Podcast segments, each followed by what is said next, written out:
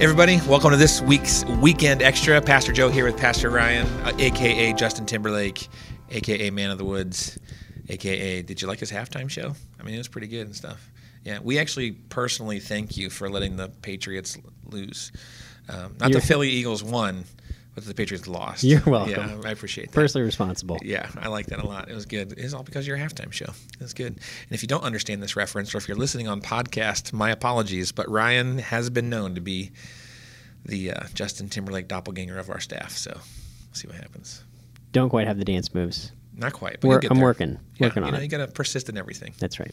All right. Well, so weekend extra. This is not what we're going to focus on, but we did just open up a series about our mixtape, kind of diving into all things relationships, all things marriage and dating and attraction, and how all those kind of things go together. And tonight, you kind of just kicked this off with this understanding of like this idea of attraction. What's what's important to find in the person you're attracted to or want to kind of unite your life with, and uh, some really great principles. So obviously, if you missed it, go back check it out.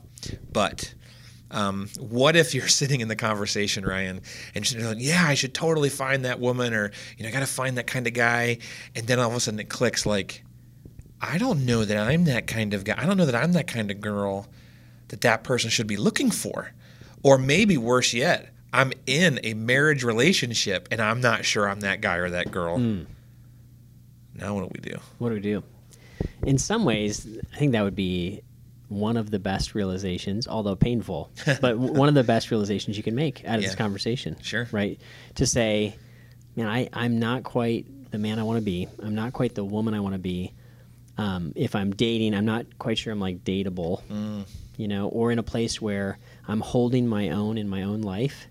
Because you got to think if I'm going to date someone or right or become serious or hope to become serious with someone, what I'm basically saying is I I want to be responsible not only to um, kind of take care of myself and have my own needs met and be kind of self sufficient.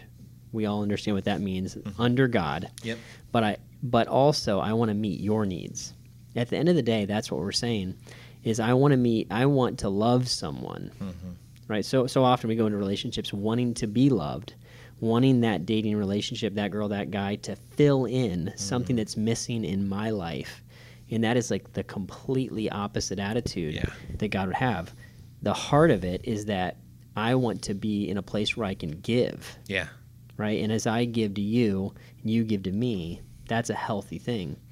And if I go into a relationship um, and I'm not ready to give because I'm not really standing on my own two feet, or I don't quite have the name I want to have yet, it's absolutely something to pause and I think hit the brakes on and say, God, what would you want me to do right now with myself? You know, and there's nothing better if you if I'm in that situation than to stop and say, I'm going to kind of make a, a growth project. You know, where God, what areas do you want to see built up in my life, and right to make me have the name that you want me to have or the heart that you want me to have.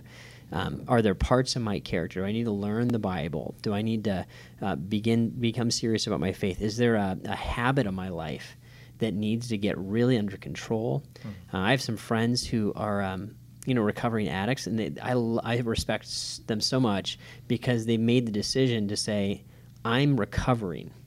I'm not in a place today where I could uh, give to someone else. I need to get myself stable in order to be able to be in a place where I can love you. And I'm like, that is so healthy and right. It's awesome. It is awesome. It's the most mature decision to make.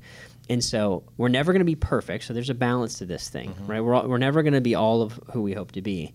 But um, I think asking friends, trusted advisors, spiritual leaders, am I in a place where I could date someone? Yeah. Like, can you give me feedback? Yep.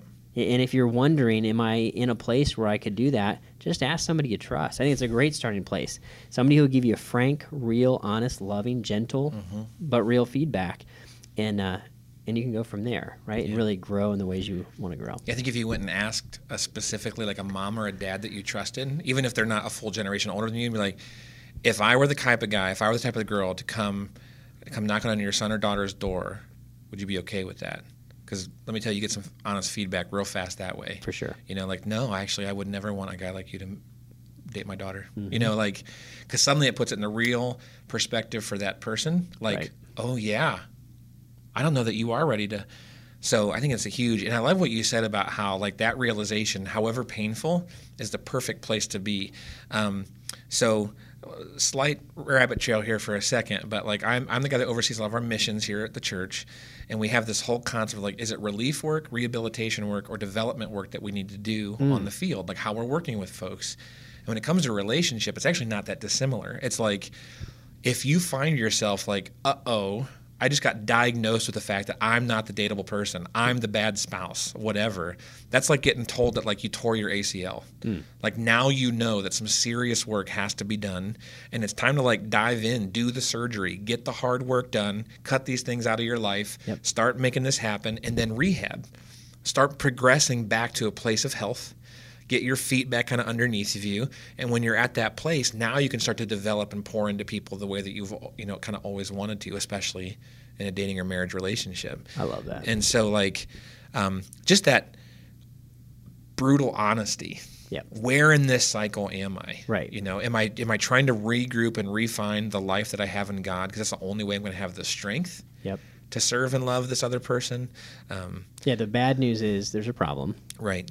The good news is you found it. Right. Right. Yeah. And, and, also, there's great hope. Yeah, God's like, the God of redemption. Oh, and there's so many resources. Oh, like we have unlimited amount of people here that would love to help anyone kind of grow and become stable in their faith or in their life. And there's resources galore for marriage. You name it. Right. Right. We, we can help you move forward. I love it. Yeah. So, uh, you know, kicking off this whole conversation on our mixtape, this idea of dating, relationships, and beyond, and super excited. Ryan, thanks for that insight. I think it's important as we look across the table, so to speak, at that person, but also introspectively on what God's doing in us. It's great. All right, this has been Joe and Justin Timberlake. We will uh, we'll see you next week for the weekend extra.